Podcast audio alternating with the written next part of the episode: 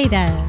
Thanks for joining me on Comedy Masterclass, where I interview creators about the craft of writing comedy.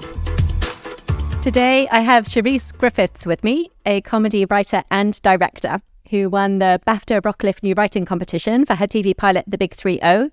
And she also currently has a short comedy film that's touring festivals, a mockumentary called Killing for a Living, which has a fabulous cast of assassins. So, Sherice, I would love to start there and ask you why mockumentary and why assassins? Great question.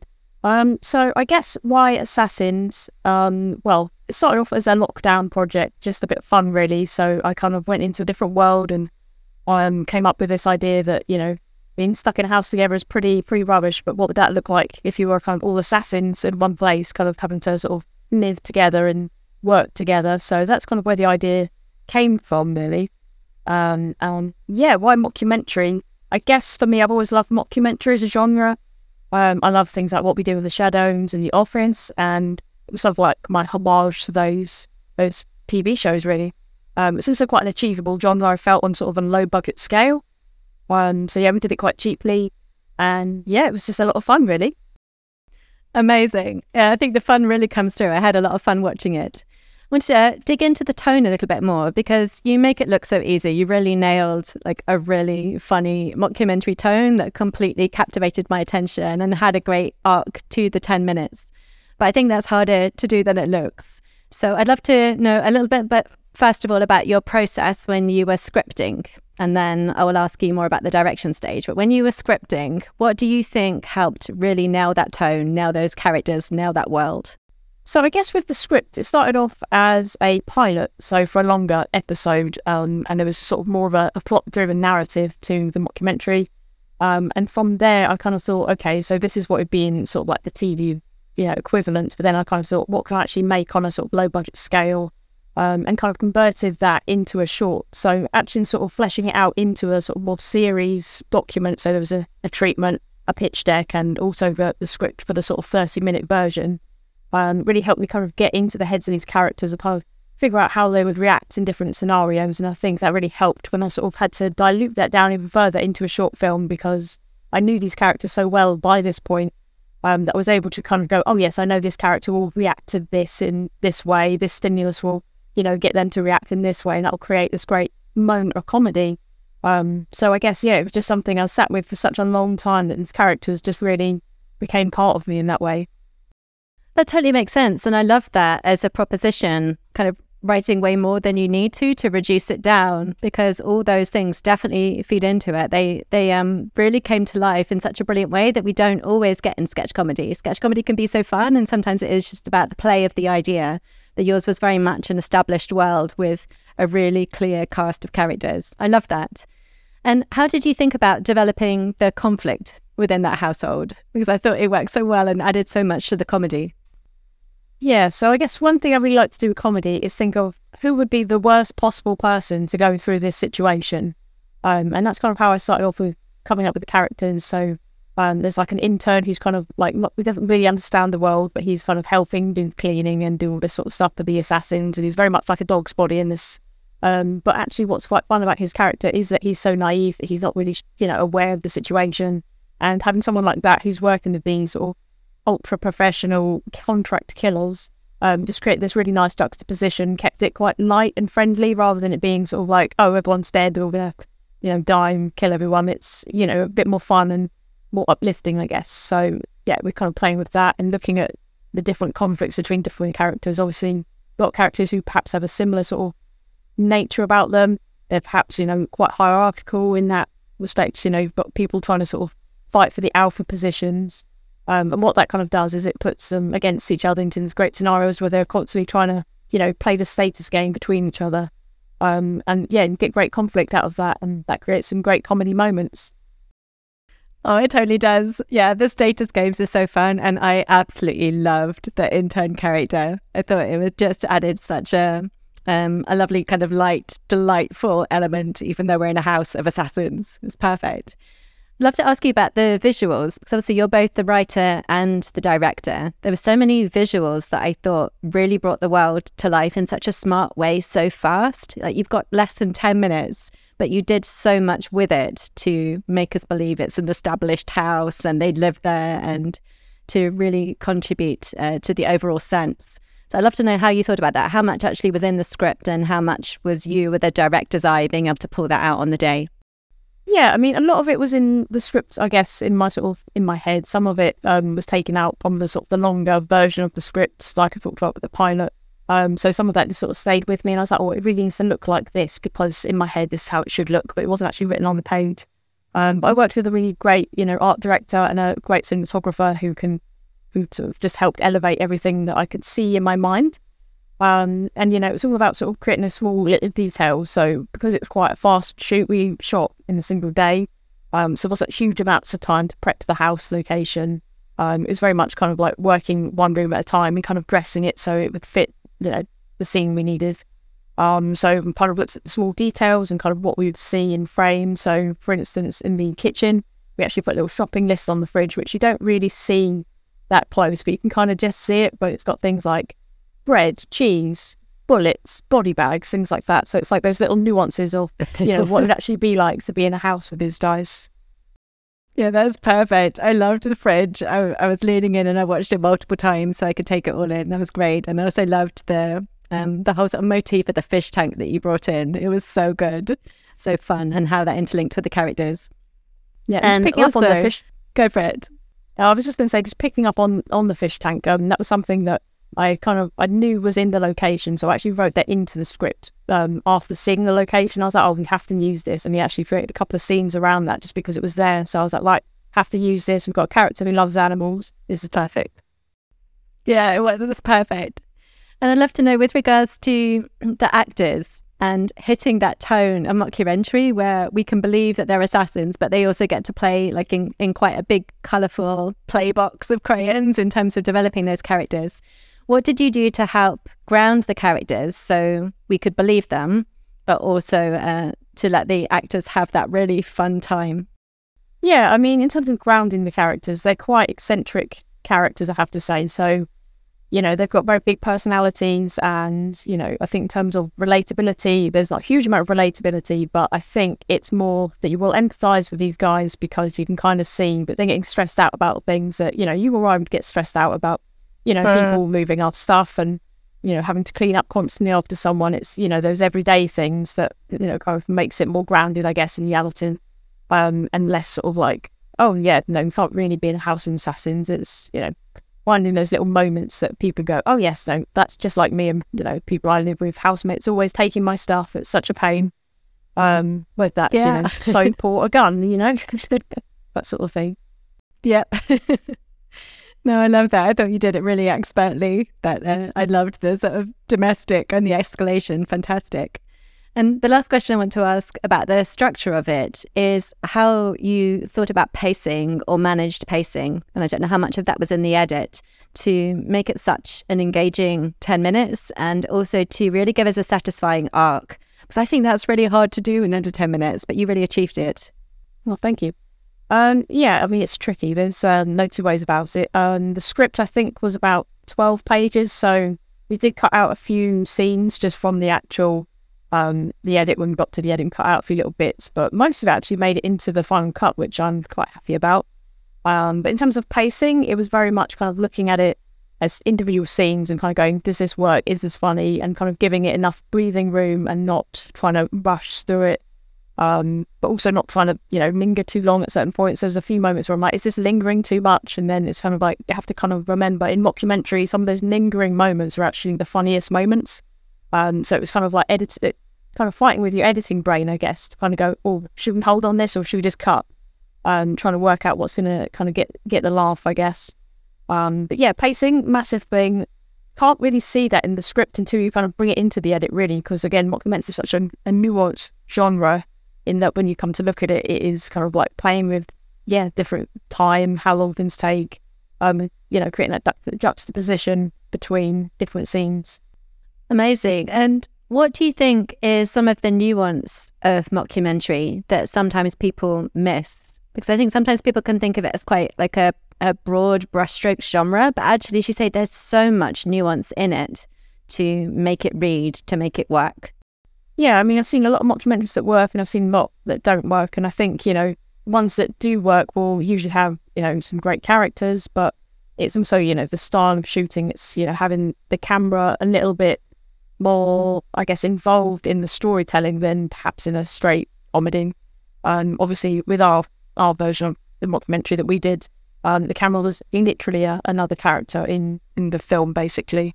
Um, and that adds this different element. So you have to think about your camera person as an actor in itself. So you kind of have to think, okay, what would the camera person be doing if they were filming as like a documentary? So it is really getting into that documentary mindset and kind of going, right, we've gone into this location. How would someone film this if it was literally on the fly? Um, and trying to kind of, you know, capture everything that's happening. So there's a lot of pans and sort of moving around. Don't necessarily always know where the action is going to be.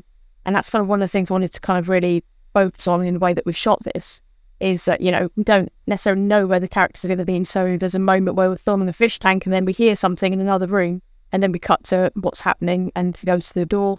Um, it's kind of like not, you know, knowing where your characters are going to be all the time, um, but not kind of making it too, off not too obvious that you're doing it, I guess. That's really fun. I love thinking of uh, the camera as an extra character. I've never thought of it that way. Now you say it, it just makes so much sense. Of course, that's that's brilliant. I love that.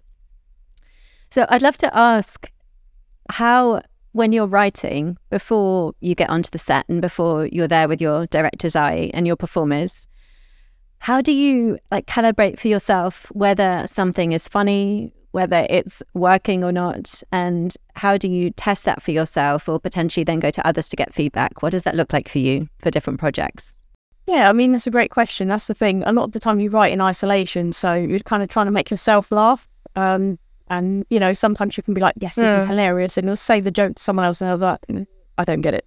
Uh, so, you know, you're constantly kind of having to kind of bounce ideas off other people um, I'm lucky I've got some really trusted people who I can kind of just show my stuff to and get great feedback um, on stuff if it's working or if it's not working. Um, and then sometimes, you know, you'll think something's working and then you'll get to the actual day of production and some things won't quite feel right. And I think that's when you have to really trust your gut and kind of go, okay, this isn't working, so let's try something else. Um, and you know, see what we can do to kind of bring that humor back into it. Um, I was quite lucky with um, for a Living. We had great actors who were really happy to improvise. So we, you know, we had a few moments where we were like, can we make this funnier? Um, and just kind of let the actors have a bit of free free reign. Um, and there's a moment where Ruth is kind of eating an apple, and that was all in the script, and she's meant to be eating this apple. Mm. Um, and then she does this other thing where it was completely improvised, where she like stabs the apple. We had a few takes like that, and then she ended up stabbing the kitchen counter accidentally. And you know, you just kind of things get to a point where you're kind of like, okay, it's probably going a little bit too far now. She's going to start, you know, doing too much. But it's kind of knowing when to kind of play um, and when to kind of, you know, change up your ideas. And I think, you know, being adaptable as a director is a, a massively important skill. Um, just because you don't always know if it's going to work. And when it comes to it, you have to trust that feeling you've got. And if you're not finding it funny in the moment, you know, who's course going to find it funny? And so you have to, if you're laughing on set, I'd say that's a really good sign because um, if everyone else is, you know, chuckling and enjoying themselves around you, kind of like, right, yes, this is working. Um, so trust that.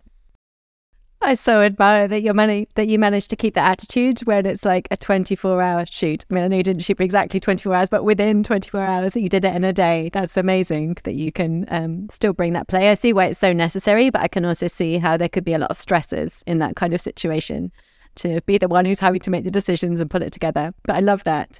And I know you've got quite a lot of production experience more generally, as well as being a writer and director. What do you think from that has helped you kind of really strengthen your craft or your attitude towards making the work? Like, what are some lessons that you've learned that are helpful, do you think? Yeah, so like you say, I've done quite a lot of um, different things in production. So I've, you know, spent some time as a first AD. Um, I've worked as an editor and I've done, you know, I've worn a lot of hats basically. Um, I also direct commercials and you know music videos, things like that as well. Um, and I'd say all of it kind of just helps you as you're kind of building up your your tools as a director because you'll always be thinking ahead. You'll always kind of have you know different things in your mind. So just from having experience working as a first assistant director, I'm very conscious of time. So when I look at a script, I'm like, right, can we do this in a day? People were telling me it was ambitious, but I was like, you know what? I think we can actually manage this day because actually the way we're shooting, we can kind of you know, use our time effectively. We're quite quick. Obviously, with a documentary style, we can be quick. Um, so it was pretty ambitious doing 12 pages in a day, but because I had that prior experience, um, I could kind of go, yes, I know I'm going to make the day. Um, and again, you know, even by directing like commercials, you don't have huge heaps of time to do things much as some people might think do. Um, a lot of the time is a day or two days just to kind of get the stuff you need. So you're working constantly. You're always behind, basically. So you have to kind of always know you've always been slightly behind, um, and just try to kind of find those moments to claw back when you can. Um, and again, it comes back to being adaptable as director, going right. What can we lose? What can we keep? What's essential to the scene to tell the story? Um, and you know, you end up losing little bits, but then sometimes you'll gain extra bits. So you're kind of like, oh, let's just grab that now. You can kind of be looking for those moments and those things that you can do and sort of you know build up your arsenal of things. Um, but yeah, I think that kind of answers the question. It does. Thank you. And with um, Killing for a Living, it's currently uh, at lots of uh, amazing comedy festivals. You've submitted it and it's being shown for anyone who hasn't been through that process, is there anything that you've learned through doing it or that you think would be useful to know if you were winding back in time and starting at the beginning of that again? What would be useful to know?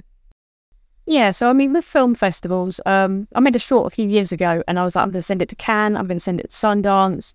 Um, and it wasn't brilliant, it wasn't the best short ever. Um, but I still, you know, I still submitted it and I did all this stuff. Um, and it got into a few smaller festivals. I was like, okay, so actually, it's kind of figuring out where your film maybe could sit, and it's kind of knowing whether or not you want to kind of you know go for the Sundance, go for the Cannes. Um, and sometimes it's best to kind of go, okay, maybe you know this is I like this film, but maybe it's not quite right for that festival. Uh, for Killing for a Living, we didn't go down the sort of the top tier festival route. We went very much strategically for comedy film festivals. So we looked at a lot of UK festivals because I'm based in the UK. Um, but we also looked at a lot of specialist comedy festivals. So we got into Toronto Sketch Fest, which is uh, a really great comedy festival over in Toronto. And um, the film played, I think it was a couple of weeks ago now. Uh, we got a great reception. I had people on Twitter messaging me going, you know, I just saw your film here and it was great. Um, and it felt amazing. I didn't get to go to the festival directly, but just knowing it had a presence there and there was people who were actually messaging me off the back of it was, you know, a great feeling.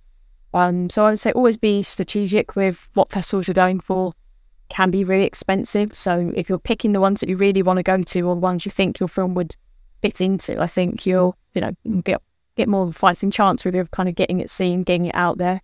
Um, and also kind of looking at the festivals, going what films have screened here in the past, um, and kind of seeing if your film kind of matches their their themes of the year and the genres that they kind of support um, and really pushed. So I think having that sort of insight into the festivals before you submit will ultimately save you money um, and hopefully help you, you know, get it out there. Uh, but yeah, I mean, it's um, it's a long, it's a long process, and you spend a lot of time waiting and constantly checking your emails, going, has it got in? Has it got in? Uh, so you have to be very patient. Um, but yeah, I mean, so far it's been a really great experience just seeing it, you know, getting into different festivals. Um, and I really hope that yeah continues to get into some more. Well, congratulations on managing all that. Uh, I definitely want to uh, be rooting for it because it really deserves to do well. Thank you. Um, I would love to jump from there to your TV pilot. And I say you won the BAFTA Rocliffe New Writing Competition Award for the Big 3 0. Could you tell us a little bit about that pilot? Um, what genre it is, what your process was like, whether it was uh, different or not to your short film? Yeah, absolutely. Um, so I would start by caveating the fact that this script was what some people might call and fuck it script, which was very much, um, I didn't start with a plan. I started with an idea for a scene, really. So it was very much um, just my subconscious brain just kind of riffing this idea. Um, I was actually writing something else at the time and I was kind of getting bogged down with it. And it was very much like following a blueprint. I kind of wrote the outline, I wrote the treatment, and I was just kind of going, okay, so this needs to happen here. Why is this not working? So I was getting a bit frustrated. Um, so I sort of sidelined it for a bit and I was like, I'm just going to write something to see see what happens. So that's kind of what I did. I wrote the scene. I was like, okay, it's quite fun. Let's make it more extreme. I just put everything into it, make it really, really out there, really extreme, and kind of built it, built it out from this one moment and kind of built it out and out um, until it became a pilot. And then I was like, okay, it probably needs a little bit more of restructuring and you know a bit more focus on where it's going if it was to be a series. So after I kind of made this first draft, I kind of restructured it, rebuilt it, and then yeah, it became a pilot basically. And I was like, oh, okay, this is, this is quite fun actually. I quite like it now. Um, yeah, submitted it to BAFTA Rocliffe and obviously it won, which was amazing. Um, the script's called The Big 3 and it's actually about mental health um, and the LGBT plus community. Um, a couple of themes that I'm quite interested in exploring. Obviously, I'm a comedy person, uh, so it's actually quite a fun script. There's a lot of comedy in there, um, but also a lot of sort of heart and a lot of emotion. Um, so it was just a really fun thing to write. It was very different, obviously, from a mockumentary about assassins. Um, and yeah, at the time, it just felt like a fun project to really stick sink my teeth into, really. Wonderful. It does sound so fun. And did you get any feedback from the judges about what it was that they were responding to in your work? Because they must have had so many entries, or did you not? Did you not hear? Did they not tell you? Yeah. So part of the BAFTA Rocliffe, how it works is basically you get sent to a, a judge, the judge panel basically, and then they pick out three scripts I think that win. Um, so we got to that stage, and then we got written feedback, and we got sort of like verbal feedback as well. We do this big showcase where they um, they do an extract of 10 pages of your work. So they then get industry professionals to read it. Um, it was not fun. It was done virtually this year. Um, but yeah, it was awesome just to hear actors actually bringing the words to life. I highly recommend doing that for any writers out there who haven't had their work brought to life 100%. Um, find some actors, make them read it. It's great fun. Um, but yeah, no, in terms of feedback, it was very much um, the characters that they really responded to. So the main character is called Shayna, and she is very extreme. She's got borderline personality disorder, and she is yeah, she's very brash, but she knows what she wants in life, and yeah, that makes her quite an interesting character because she's very volatile. Um, but at the core, she's you know quite a sensitive person, and I think having those you know internal conflicts and you know she's almost likable character, but she's very you can really empathize with her and her situation in the story. Amazing. And from everything that I've seen at your work, like characters are such a strong point with you. Do you have any um, particular methods that you like for how you collect characters, whether it's basing things on elements of yourself or watching other people or things that you think, oh, that's not very good, I would do this with it? Or does it come when you're on the page? Like, what's that process like for you for creating uh, these kinds of characters that you say are extreme, but they also obviously clearly have a core that people are responding to? Yeah, I mean, it all starts kind of, I guess, with the kind of story I'm putting characters in. I'm kind of, like I said before, I'm kind of looking for the characters who have been the worst person to go through a situation. And I'm kind of thinking, because that's the most fun, isn't it? Is kind of giving them all the conflict and giving them um, yeah. lots of room to grow because, you know, if you put them in the position of being the worst person to deal with the situation, they have to grow and evolve um, I think that growth and character arc is really what people kind of like with my work. Um, but yeah, in terms of starting from the ground up, I guess I start with kind of building a profile for my characters. I've got a nice um, like a character sheet, and I'll start filling that in with different details about their sort of their past, things they like, things they don't like. Um, and sometimes I'll write little scenes aren't related to the script and just sort of put them in it and kind of see how they would respond. So I'm very much in the mind of the character. So um, going back just to Killing for a Living, I put the characters into a different scenario where they've missed a flight and we're just seeing how they kind of respond in those scenarios. um, it's quite fun because they've all got different reactions, even though they're quite hot headed characters. Like they've all got their own, you know, different levels and thresholds of that, but they all have different nuances on that. So it's not like, oh, they get angry. It's like, how would they get angry? How would they start trying to play the system differently and um, to get what they want? So they've all got their own ways of doing things. And I think just sort of taking them out of the story you're writing, going, what would this character do if this happened, um, can really help you kind of go, oh yeah, I know, I know how this character's going to behave. And I think when you really know that, that's when you're onto a good character because they start taking on a life of their own and kind of go, oh, imagine if they're something on a pirate ship and they've been, you know, taken over by aliens or something like that, something extreme, and you can picture what they would do that's really when you're going, yes, this character is, you know, a bit more fully formed and perhaps ready for the story. And you can go back and go, right, yeah, I know how they'll behave. So kind of have those steps. That is such good advice. And I have to admit, I thought it for so long. I think it's thinking when you've just got what seems like a short pocket of writing time, kind of a mentality of like, I have to make this count. I have to like just knock off the scenes that are in my outline. But as you say, it's so incredibly helpful to put those characters in other situations and to have that play and know that it does feed back in. But I resisted it for far too long. So I think that's amazing advice. And I, I wish I could have given that to my younger self. Perfect. So I'd love to ask you as well with the, the pilot process. how are you managing that process overall? And is there anything um, that you're sort of learning as you go that feels new to you about how it's being managed? Because uh, there may be some people listening who that's the kind of dream is to win the prize. And then it's like, but what happens next? Yeah, no, absolutely.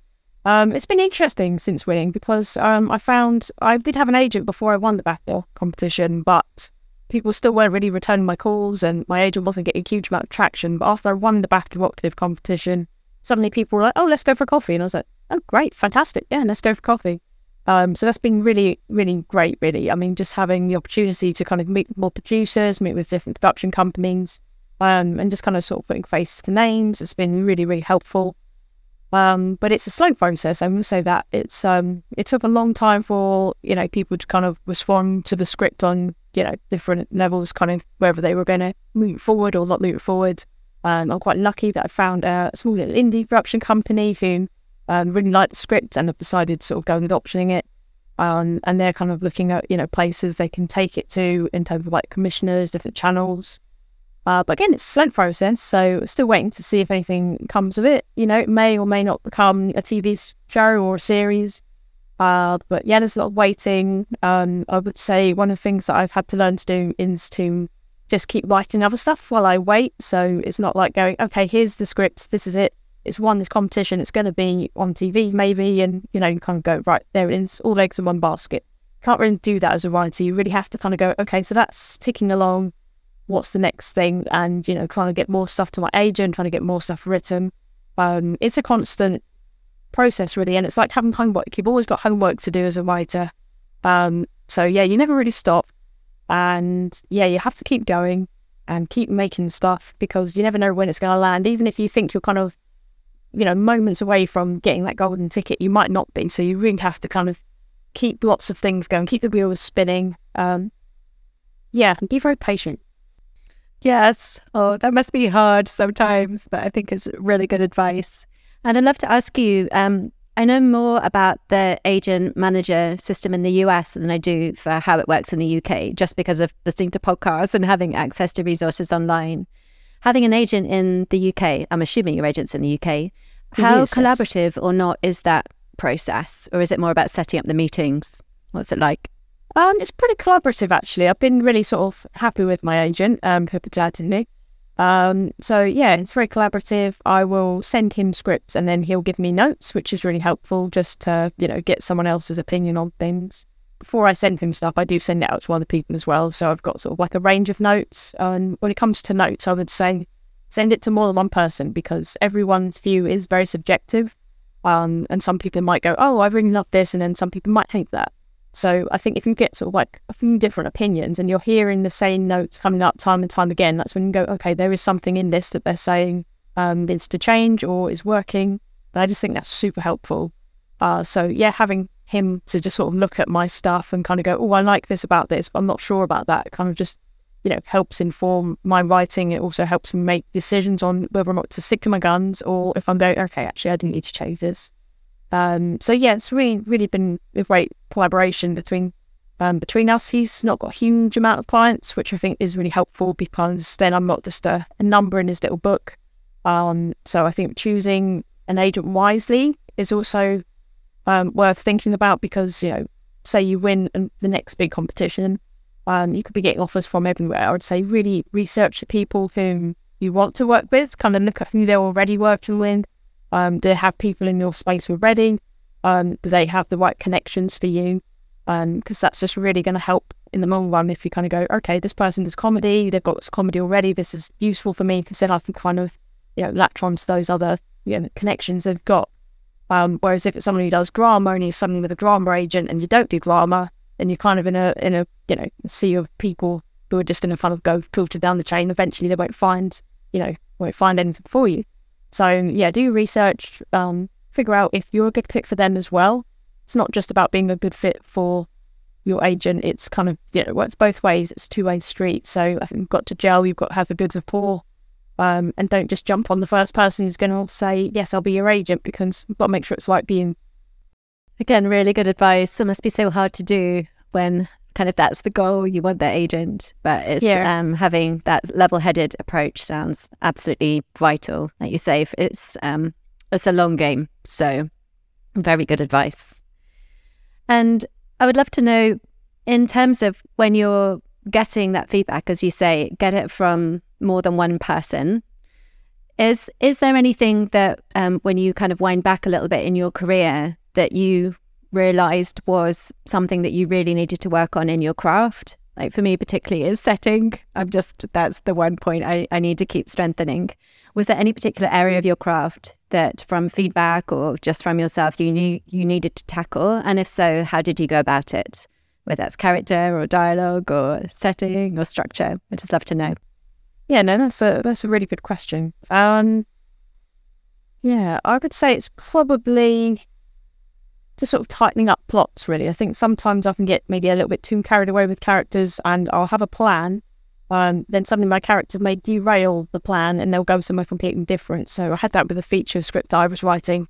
Um, started off with a good solid plan, followed the structure, and then suddenly my character went off in a completely different direction. And I was like, hmm, I don't know if that's the right way, or if I should kind of try and pull them back to the outline. Um, so kind of knowing when to sort of trust whether you should follow the direction it feels like your character's trying to pull into, or whether you really need to sort of bring it back and keep a keep a bit more focus in the structure. Um, can be quite an interesting battle to have. I haven't quite sussed that one out yet because sometimes you know you have to kind of try it both ways to figure out which is the right method and Mm. the right way to get there. Um, but it's a trial and error. Eventually, you'll find the thing that works because you know we kind of keep going back to it. Life is rewriting, as the cliche goes. Um, so yeah, keep trying it out. I've done a few things where it's really not worked, and I've got a little bit stuck into it, and I'm like, right, I've just got to scrap it, and I've had to scrap. I think a whole script once just because it just completely changed direction. I was like, this is not working at all. So it was pretty much like a, a ground zero rewrite. Um, but that's okay. You know, this it happens. Sometimes the scripts aren't quite function the way you want them to. And it's fine to just take a step back and go, okay, it's not working, but there's elements from this that you can take into a new draft, um, whether it's whole scenes or whether it's just, you know, knowing where you don't want it to go. Um, don't beat yourself up over it. It does happen and to everyone. Um, when you hit draft 50, maybe you're on to the right thing, but maybe you're not. So you've got to keep going. Perfect. I love that. And when you're within a writing session, I don't know how you organized your writing time, whether you like to do it a particular time of day for a certain amount of hours or whether you're flexible about it, I don't know. But if you are in a writing session and you do find yourself getting really stuck, do you have any uh, tips for what you do to deal with that? Do you push on through? Do you brainstorm? What's what's your top tips for a day when you're really stuck? Top tips for days when you're really stuck. Oh, we all have them. Um, I think, you know, sometimes it's easy to say take a break and walk away, but sometimes you've got a deadline, and you're like, oh crap, I need to get it done like super fast. So I Mm. think trying to not get to the point where you've got that deadline booming um, is really helpful. So try to structure your time in a way that, you know, you're not at the, the end of the time and you're like, oh no. Um, you know, so you're not racing to this end point. But I think, you know, take the time you need. Don't try to rush anything out of yourself because writing is again you need patience to write because it's not it's not all up in your head straight away. It doesn't come to the page so quickly, you know what I mean? Um, words don't always come freely, like these words I'm saying now. So you have to give yourself the time you need. You know, walk away from the laptop, go for a walk, um, forget about it. The best ideas I have tend to be in the shower, um, or when I'm brushing my teeth, but I haven't got a pen handed. But you know, those can be some of the best times to get those ideas is when you're not thinking about it. So, you know, like I said with the script that won the BAFTA competition, it wasn't something I planned to write. It just sort of came out of a, a session where I was struggling on something else and went, you know what, I've gotten the joy of writing, so I'm just going to write something else. And it doesn't need to be anything, it can just be for me. Um, and sometimes that can be your best work because that is, it comes from a place where you've got the passion but love. And I think if you're not feeling that passion and love, you need to you know, figure out how to get back to that place and get there by any means necessary. That's wonderful. I'm also going to write down in capital letters on a post it and stick it to my laptop patience because I think it's something that I lack. And again, like you say, if I'm I'm working on novels myself, so it's a quality that I need to cultivate more of. So I'm definitely going to write that on a post it and think of you next time I'm stuck in a scene. yeah, amazing. Amazing. Um, thank you so much. You've given us so much practical advice. In the last little section of the podcast, I'd love to just zoom out to the broader landscape of comedy and just ask what you're enjoying currently uh, in shows that you're watching or content that you're consuming that's within the comedy world. What's fun for you? Yeah.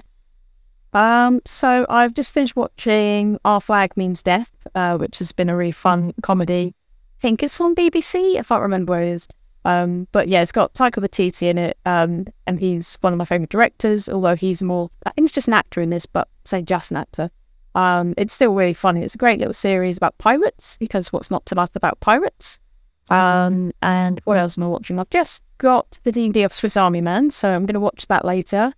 Um, because I'm really loving what the Daniels are doing at the moment. I loved everything everywhere all at once. If you haven't seen that, go and watch it immediately because it's brilliant.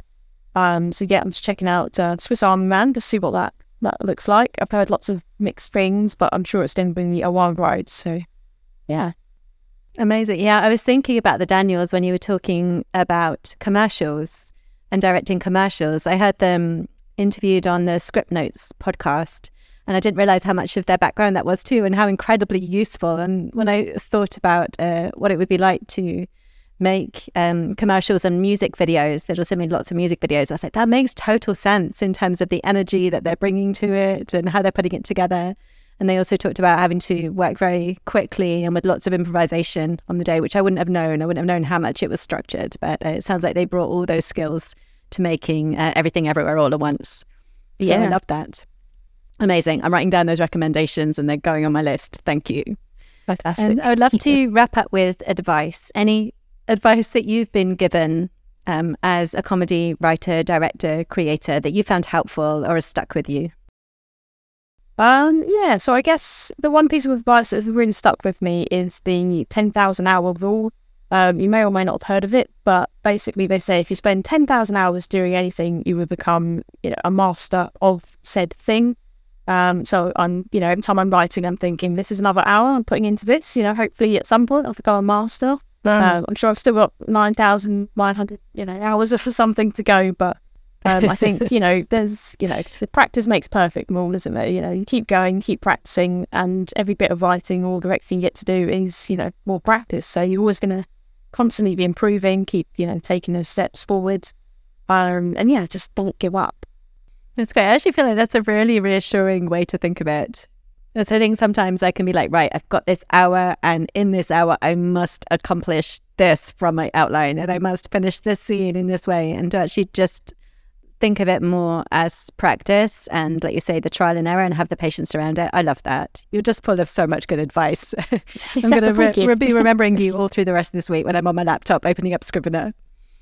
Amazing. Before we finish, um, where can we point people to if they want to find out more about you or your work? And of course, I will put these links in the show notes too. Yeah, sure. So you can go to my website, which is shericegriffiths.com, or you could always follow me on Twitter. I'm just checking my Twitter handle is now so I can just make sure it's correct. Uh, yes, so it's Sherice underscore Jean. So that's where you can find me, Twitter or on my website. Perfect. And as I say, I'll put those links in the show notes. Thank you so much uh, for your time today and for giving us such a great insight behind the scenes and what it's like in your process. Thank you so much. I've learned a lot. Thank you so much.